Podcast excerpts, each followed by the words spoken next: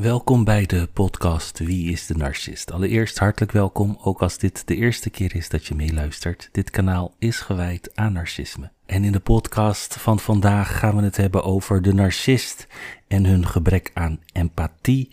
En is het mogelijk om empathie te missen?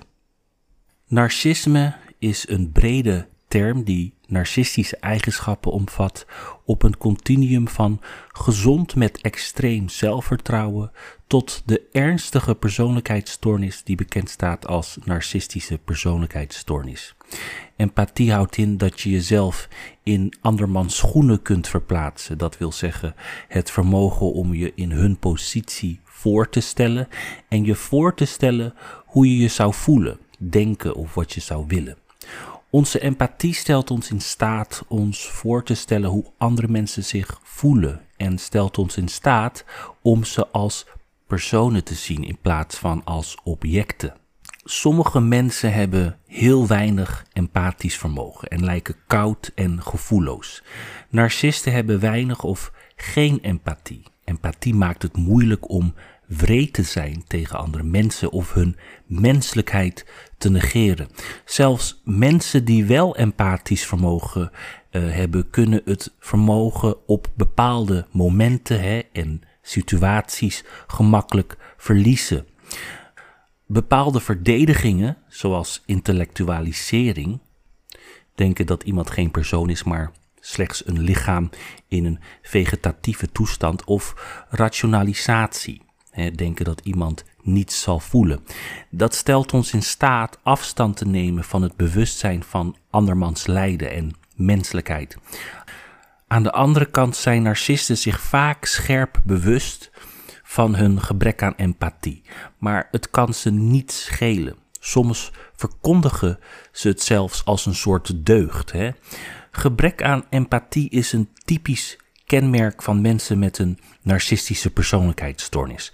Ze geven gewoon niet om de gedachten en gevoelens van anderen, vooral als ze in strijd zijn met die van henzelf. Verwacht niet dat ze naar je zullen luisteren, uh, valideren, begrijpen of je ondersteunen. Hier zijn enkele typische voorbeelden van partners van narcisten. De narcist zou echt boos op me worden als ik ziek was. Ik zei bijvoorbeeld: Ik heb dagen bij je gezeten toen je depressief was en niet uit bed kon komen. En nu kun je niet eens een beetje aardig voor me zijn als ik ziek ben. Of mijn narcist kwetste mijn gevoelens net als het goed ging. Als ik de narcist erover zou ondervragen, verzon de narcist smoesjes en vertelde me dat ik ongelijk had, omdat ik me zo voelde. En als ik het niet leuk vond, was er iets mis met mij. Of ik zou een uur lang kunnen vertellen hoe ik me gekwetst voelde. En dan zou de narcist daar ijskoud bij zitten. Hè, en toen het de narcist de beurt was om te spreken, verbrak de narcist elk woord dat uit mijn mond kwam, totdat ik me moest verontschuldigen voor het uitdrukken van hoe ik me voelde. Ik negeerde deze rode vlag en maakte excuses voor mezelf en anderen. Het is belangrijk om te begrijpen dat narcisten het kunnen faken wanneer het hun agenda uh, ja, ten goede komt. Naast de noodzaak om er normaal en grootmoedig uit te zien, verwachten ze ook iets terug te krijgen. Partners van narcisten zeggen vaak: de narcist heeft aanpassingen gemaakt waardoor de narcist lijkt attent en bezorgd te zijn om anderen. Hè? En in het begin van ons huwelijk vroeg de narcist wat ik zou willen doen op een dag drong het eigenlijk tot me door dat terwijl hij het vroeg, we uiteindelijk nooit mijn suggesties opvolgden. Toen ik dit tegen de narcist zei, zag de narcist er beteuterd uit en gedroeg zich als een kind dat betrapt was op iets verkeerds. Of de narcist toonde intellectuele empathie, bijna alsof ze wisten hoe ze moesten reageren.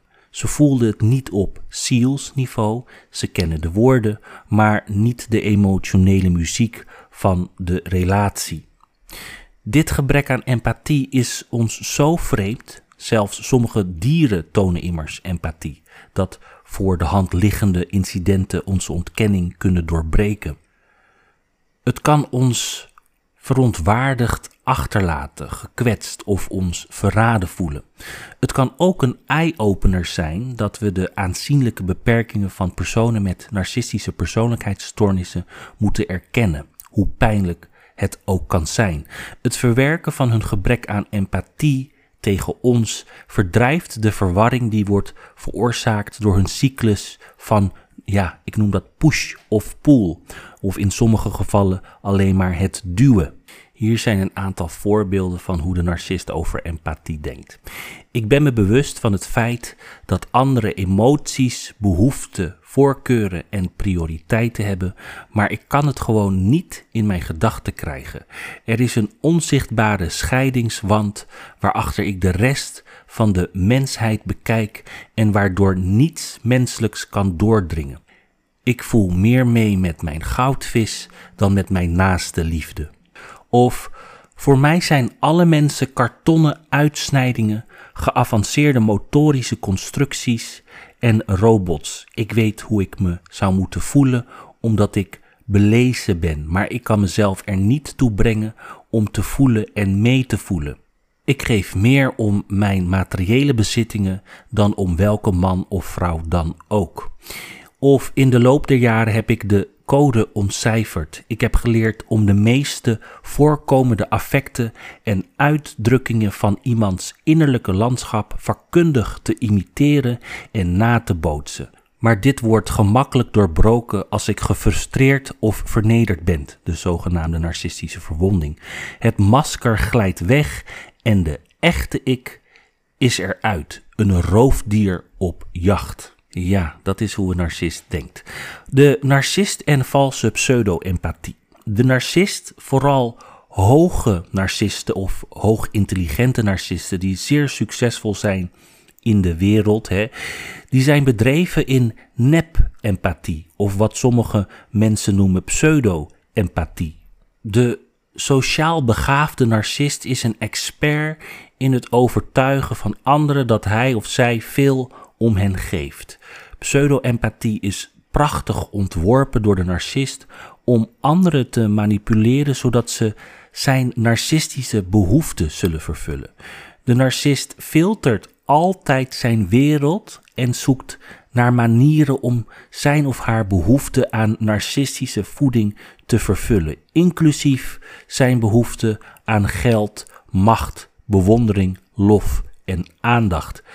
De narcist zoekt intelligente, zeer gemotiveerde mensen aan wie hij het grootste deel van het werk kan delegeren en zich vervolgens omdraait en zelf de eer opstrijkt. In zijn persoonlijke leven voelt de narcist zich aangetrokken tot een partner die zijn of haar beeld van perfectie, zelfrecht en macht versterkt. Deze partners zijn emotioneel plooibaar en gebiologeerd door zijn listen en charme.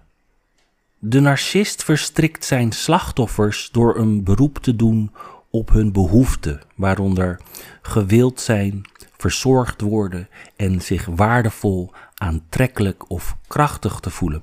Wanneer een narcist zijn goed geoefende nep-empathie aanzet, voelt het nietsvermoedende en kwetsbare slachtoffer zich uitgekozen als een heel bijzonder persoon, vaak voor de eerste keer in zijn of haar leven. Veel van de volgelingen en slachtoffers van de narcist doorzien zijn nepheid meestal nooit, totdat het te laat is. Ze blijven onbaatzuchtige dienaren, niet in staat om zich psychologisch of fysiek van hem of haar te scheiden. Degenen die zich bewust worden van de prijs die ze betalen, hun eigen leven en hun behoeften opgeven, vertrekken of sluiten, zoals ik dat noem, de Faustiaanse overeenkomst. Dat wil zeggen, besluiten dat de levensstijl en voordelen die verbonden zijn aan het deel uitmaken van de wereld van de narcist het waard zijn. Is het mogelijk om empathie te missen? Dit is een vraag die heel vaak wordt gesteld. Uh, als psychotherapeut krijg ik deze vaak, vraag heel vaak van mensen die uh, slachtoffer zijn geweest van narcistisch misbruik. Goed, empathie is een fundamenteel onderdeel van het opbouwen van zinvolle sociale verbindingen. Voor sommige mensen kan het echter een uitdaging zijn om het te ontwikkelen. Als we de gevoelens en ervaringen van een ander begrijpen, zelfs als ze het tegenovergestelde zijn van de onze, kunnen we op een ondersteunende manier reageren en onze eigen emoties reguleren. Wat gebeurt er als je het niet voelt? Is het mogelijk om empathie helemaal te missen? En zo ja, is dit een teken van een psychische aandoeningen? Er zijn veel mogelijke antwoorden op deze vragen. Ook al is dit een onderzoeksgebied dat nog in ontwikkeling is. Hè. Begrijpen wat empathie is, is belangrijk. In het algemeen is empathie het vermogen om het perspectief, de gevoelens, behoeften of bedoelingen van een ander te begrijpen of aan te voelen, zelfs als je niet in dezelfde omstandigheden leeft. Het kan soms gaan om handelen naar dat begrip, inclusief het bieden van hulp. Maar empathie leidt niet altijd tot actie. Het kan afhangen van het soort empathie dat je hebt ontwikkeld. En de soorten empathie, waar ik het over wil hebben, er zijn drie hoofdtypen van empathie. Allereerst de cognitieve empathie. Dit type empathie is een intellectueel begrip van de gevoelens van iemand anders. Het is het vermogen om andere perspectieven te overwegen zonder ze zelf te voelen of te ervaren. Bijvoorbeeld als een collega zijn baan verliest, herken je misschien welke emoties hij of zij zou kunnen voelen. Je zou ook kunnen begrijpen hoe hun emoties hun gedrag kunnen beïnvloeden. Bijvoorbeeld, hè, dit betekent ook niet bijvoorbeeld dat je zelf de stress ervaart. Dan heb je nummer twee de affectieve of ook wel de emotionele empathie genoemd. Mensen met emotionele empathie hebben de neiging om de emoties van een ander ook daadwerkelijk te voelen en die sensaties. Hoewel dit niet altijd het geval is, kan dit ook fysieke sensaties omvatten die overeenkomen met een dergelijke emotie die ze voelen. Als je bijvoorbeeld iemand in grote nood ziet na het verlies van bijvoorbeeld een dierbare, voel je jezelf verdrietig en kun je de pijn als het ware zelf ervaren op de borst of buik, terwijl iemand dat verlies met jou deelt. Dan heb je nummer drie, meelevende empathie of empathische bezorgdheid genoemd. Uh, compassionate empathie is een combinatie van cognitieve en emotionele empathie. Je herkent en begrijpt de emoties van een ander en voelt ze ook. Het aangaan van de uitdagingen en pijn van een ander kan uiteindelijk een tol van je eisen. En dit is de reden waarom sommige mensen dit soort empathie misschien niet ontwikkelen. Want het omgaan met het lijden van andere mensen kan er echter ook toe leiden dat je overweegt te helpen. En wanneer je iemand helpt, dan maakt je lichaam dopamine aan. dat is een soort feel-good hormoon. En dit leidt en motiveert je vervolgens om te blijven handelen op basis van je cognitieve en emotionele empathie. Uh, voorbeelden van medelevende empathie zijn onder meer het stoppen van je auto bijvoorbeeld als je iemand op de weg ziet die hulp nodig heeft of dat je bijvoorbeeld gaat doneren aan een goed doel na een natuurramp. Nou goed, dan is een vraag die mij ook vaak wordt gesteld: uh, kun je maar één soort empathie hebben? Nou goed, niet iedereen ontwikkelt medelevende empathie. En er zijn ook verschillende niveaus van emotionele of cognitieve empathie. Je kunt je bijvoorbeeld verdrietig voelen dat je partner een uitdaging ervaart, hè, emotionele empathie. En het doet pijn om te zien dat zij pijn hebben. Toch begrijp je misschien niet echt waarom ze zich zo voelen. Of misschien heb je zelfs het gevoel dat hun reden om verdrietig te zijn niet ernstig genoeg is om deze emoties ja, te rechtvaardigen. Het kan zijn dat je moeite hebt om de situatie vanuit hun perspectief te zien, hè, met cognitieve empathie. En hierdoor ervaar je misschien geen medelevende empathie. Is gebrek aan empathie mogelijk? Nou, empathie bestaat op een spectrum en in de meeste gevallen is het niet helemaal afwezig. Het is gewoon verminderd. Omdat empathie een vermogen is, kunnen de meeste mensen het ontwikkelen. Als je weinig empathie hebt, wil dat nog niet zeggen dat je je voor altijd zo zult voelen. In sommige gevallen als gevolg van ziekte of trauma, kunnen sommige mensen een extreem laag empathisch vermogen hebben en een verminderd vermogen om het te ontwikkelen. Ze hebben, ze hebben echter nog steeds de capaciteit om het te ontwikkelen. Goed, wat zijn dan zes tekenen van weinig empathie? Omdat iedereen anders is en empathie een spectrum is, kan een lage empathie of een gebrek aan empathie een uitdaging zijn om te herkennen. Over het algemeen zijn er enkele van de tekenen dat iemand empathie mist, bijvoorbeeld allereerst één kritisch en veroordelend zijn. Mensen met weinig empathie kunnen andere mensen overmatig bekritiseren voor het ervaren of uiten van valse emoties in bepaalde situaties. Iemand met een gebrek aan empathie kan de persoon ook de schuld geven van wat hij of zij ervaart. Ze kunnen bijvoorbeeld dingen zeggen als: Als je die dingen niet had gedaan, zou je nu niet in de problemen zitten. Iemand die niet empathisch is, kan ook mensen of gedrag labelen zonder rekening te houden met de hele context. Ze kunnen bijvoorbeeld een collega bekritiseren omdat hij of zij te laat is, zonder te beseffen dat ze een ziek kind thuis hebben. Goed, een ander voorbeeld is denken dat het hen niet zou overkomen. Iemand met weinig empathie kan moeite hebben om contact te maken met de omstandigheden van andere mensen. Ze denken misschien dat een bepaalde gebeurtenis hen nooit zou overkomen of dat ze de situatie veel beter aan zouden kunnen. Omdat ze denken dat dit het geval is, zullen ze het leed van de ander niet kunnen begrijpen of voelen. Een ander voorbeeld is, voorbeeld nummer drie is, andere mensen te gevoelig noemen. Omdat ze moeite hebben om het perspectief van anderen te begrijpen en hun emoties aan te voelen, zal een persoon die geen empathie heeft, uh, soms denken dat emotionele reacties niet geldig zijn of ze kunnen zich afwijzend opstellen. Ze denken misschien dat de gevoelens van mensen optioneel zijn of voortkomen uit wat ze als een emotioneel tekort ervaren. Ze kunnen bijvoorbeeld zeggen: je voelt je zo omdat je dat wilt of omdat je te gevoelig bent, niet omdat het echt zo erg is. Uh, teken nummer 4. Op ongepaste manieren reageren. Iemand met weinig empathie kan grappen maken over iemands emoties of omstandigheden. Ze kunnen het ook moeilijk vinden om actief naar je te luisteren. Ze kunnen zich ook vrolijk of onverschillig gedragen nadat je zojuist hebt geuit dat je je verdrietig of gestrest voelt.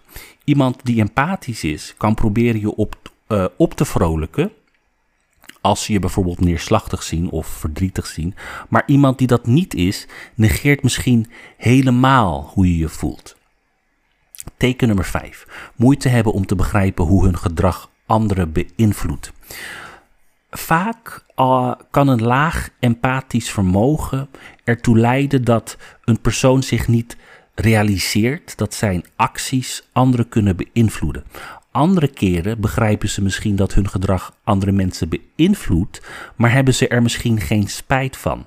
Dit betekent dat iemand op egoïstische of wraakzuchtige manieren kan handelen zonder te beseffen of er omgeeft hè, wat je pijn doet. Ja, en wraakzuchtig gedrag kan in elke situatie er anders uitzien. Hè. Soms gaat het misschien om het saboteren van een andere persoon. In andere gevallen kan het iets kwetsends zijn dat ze zeggen of iets dat ze weten tegen die persoon te gebruiken. Ja, en teken nummer 6, moeite met het onderhouden van relaties. Lage empathie kan ook leiden tot constante wrijving in relaties of een gebrek aan zinvolle banden wanneer iemand moeite heeft om de gevoelens van andere mensen te begrijpen of op een behulpzame manier te handelen, kan het zijn dat ze weinig of, of geen zinvolle connecties hebben. Soms zijn ze zich er ja niet eens van bewust dat dit gebeurt. Goed, wat zijn de oorzaken van lage empathie? Iedereen kan wel eens weinig empathie ervaren of tonen. Het kan bijvoorbeeld natuurlijk zijn om moeite te hebben met het voelen en uiten van empathie voor iemand die ons bijvoorbeeld pijn of kwaad heeft gedaan. Er is enige discussie over de vraag of iemand wordt geboren met een laag empathisch vermogen of dat opvoeding, sociale factoren of levenservaringen hun vermogen om het te ontwikkelen kunnen belemmeren of zelfs beperken. Genetica kan ook een rol spelen. Andere mogelijke factoren die verband houden met lage empathie zijn natuurlijk ook persoonlijkheids- en ontwikkelingsstoornissen waaronder natuurlijk de narcistische persoonlijkheidsstoornis, machiavellisme, sociopathie of antisociale persoonlijkheidsstoornis, borderline persoonlijkheidsstoornis, alexithymie en autisme. Um, goed, de antisociale persoonlijkheidsstoornis, de borderline persoonlijkheidsstoornis, narcistische persoonlijkheidsstoornis vallen natuurlijk onder cluster B. Onder deze omstandigheden kan het niveau van empathie dus variëren. Dus tussen individuen kunnen de niveaus zelfs eigenlijk nog meer variëren. Bijvoorbeeld um, mensen met borderline persoonlijkheidsstoornis kunnen moeite hebben met het ontwikkelen van emotionele empathie, maar kunnen wel cognitieve empathie vertonen. Bij machiavellisme, dat is een persoonlijkheidskenmerk, en een narcistische persoonlijkheidsstoornis is een psychische aandoening, worden al lang in verband gebracht met gebrek aan empathie. En uit onderzoek blijkt dat mensen met deze eigenschappen en aandoeningen eigenlijk een zekere mate van empathie hebben. Ze hebben alleen niet de motivatie om het te tonen of ernaar te handelen. Bovendien kunnen bijvoorbeeld autistische mensen soms moeite hebben met cognitieve empathie. Ze kunnen echter emotionele empathie ontwikkelen, maar worden dan geconfronteerd met uitdagingen bij het uiten ervan. En het is ook belangrijk om op te merken dat een mogelijke lage empathie bij autistische mensen niet rechtstreeks verband houdt met de oorzaken van autisme, maar eerder met het gelijktijdig optreden van alexithymie. En alexithymie is wanneer een persoon moeite heeft met het identificeren en uiten van emoties. Het is geen psychische stoornis. Goed, omdat empathie deels aangeleerd gedrag is, ben je misschien niet zo empathisch als je tijdens het opgroeien niet uh, veel empathie hebt ervaren. En als je veel van de tijd alleen was, heb je misschien niet de kans gehad om empathie te oefenen. Ook dit kan leiden tot een vermindering van empathische expressie. Goed, lage emotionele intelligentie, burn-out en stress. Emotionele intelligentie kan in verband worden gebracht met empathie. Goed, ik kan nog wel een podcast maken over emotionele intelligentie als jullie dat willen, maar Emotionele intelligentie stelt je in staat om belangrijke aspecten van je leven, zoals thuissituatie, werk en school, te verbeteren. En ik wil het wel even kort uitleggen wat de vijf componenten zijn van emotionele intelligentie. Uh, allereerst zelfbewustzijn. Als je zelfbewust bent, kun je je eigen gedragspatronen en motieven zien. Hè? Je weet misschien hoe je emoties en acties uh, de mensen om je heen beïnvloeden, zowel ten goede als ten kwade. Dus je kunt je eigen emoties benoemen wanneer ze naar boven komen en begrijpen waarom ze er zijn. Uh, nummer twee is zelfregulering. Als je jezelf kunt reguleren, zijn je emotionele reacties in verhouding tot de gegeven omstandigheden. Uh, component nummer uh, drie is motivatie. Als je intrinsiek gemotiveerd bent, heb je dorst naar persoonlijke ontwikkeling. En je bent zeer gedreven om te slagen. Hè? Hoe je versie van succes er ook mag uitzien. Nummer vier is empathie. Uh, als je empathisch bent, heb je een gezond niveau van eigenbelang, maar niet egocentrisch. Uh, en component nummer 5 zijn sociale vaardigheden. Als je sociale vaardigheden hebt ontwikkeld, ben je bedreven in het werken in teams. Je bent je bewust van anderen en hun behoeften in een gesprek of in uh, conflictoplossingen. Uh, je bent natuurlijk ook gastvrij in een gesprek met behulp van actief luisteren, oogcontact, verbale communicatieve vaardigheden en open lichaamstaal. En je weet hoe je een verstandhouding met anderen kunt ontwikkelen of leiderschap kunt uiten als de gelegenheid daarom vraagt. Goed, Zoals ik al zei, uh, emotionele intelligentie kan dus in verband worden gebracht met empathie. Als je dit soort intelligentie niet hebt ontwikkeld, heb je mogelijk ook een laag empathisch vermogen. Um, langdurige, langdurige stress kan er ook toe leiden dat iemand minder tolerant is ten opzichte van andermans gedrag en een lager cognitief empathisch vermogen heeft. In sommige gevallen kan emotionele vermijding ook een reden zijn waarom iemand geen empathie ontwikkelt of oefent. Als iemand emotioneel opgebrand is, kunnen ze alle bijkomende bronnen van leed vermijden, inclusief de problemen van iemand anders. Over het algemeen kun je zeggen dat sommige mensen geen medelevende empathie kunnen ontwikkelen vanwege ja, de waargenomen energie, zoals mentale inspanning, tijd en emotioneel gewicht. Goed, en dan heb ik hier een aantal tips voor het ontwikkelen van empathie. Empathie kan worden ontwikkeld. En um, wil ik het eerst hebben over cognitieve empathie opbouwen. Overweeg om vragen te stellen wanneer je denkt dat je niet begrijpt wat de ander bedoelt of voelt. Hè? Je kunt bijvoorbeeld vragen: hoe voel je je hierbij? Of waar hoopte je op? Of is er nog iets anders aan de hand in je leven waar je misschien over wilt praten? Je kunt er ook aan werken om meer op je lichaamstaal te letten. Je kunt misschien inspelen op de emoties van iemand anders als je een verandering in hun gezichtsuitdrukkingen opmerkt. Dit kan ook inhouden dat je je concentreert op non-verbale signalen zoals de toon van je stem en verandering in gewoonte. Als je meer te weten komt over wat belangrijk is voor de mensen om je heen, kun je ook merken wanneer hun stemming verandert, zelfs als je je niet zo voelt als dat zij zich voelen. Hè? Als je bijvoorbeeld weet dat deze persoon veel om zijn of haar huisdier geeft, zelfs als je niet van dieren houdt, begrijp je misschien waarom het verlies van zijn huisdier voor deze persoon zo verwoestend is. Hè? Goed, toenemende emotionele empathie. Eh, werken aan het herkennen van je eigen emoties kan je helpen contact te maken met andere mensen. Hè? Niet iedereen zal altijd herkennen hoe ze zich voelen of waarom ze zich op een bepaalde manier gedragen. Je kunt je bijvoorbeeld vandaag geïrriteerd en ongeduldig gedragen zonder te beseffen dat dit komt omdat je zo droevig bent geweest over een ruzie bijvoorbeeld die gisteren heeft plaatsgevonden. Leren om je emoties te verbinden met je acties kan je ook helpen om contact te maken met de emoties van andere mensen.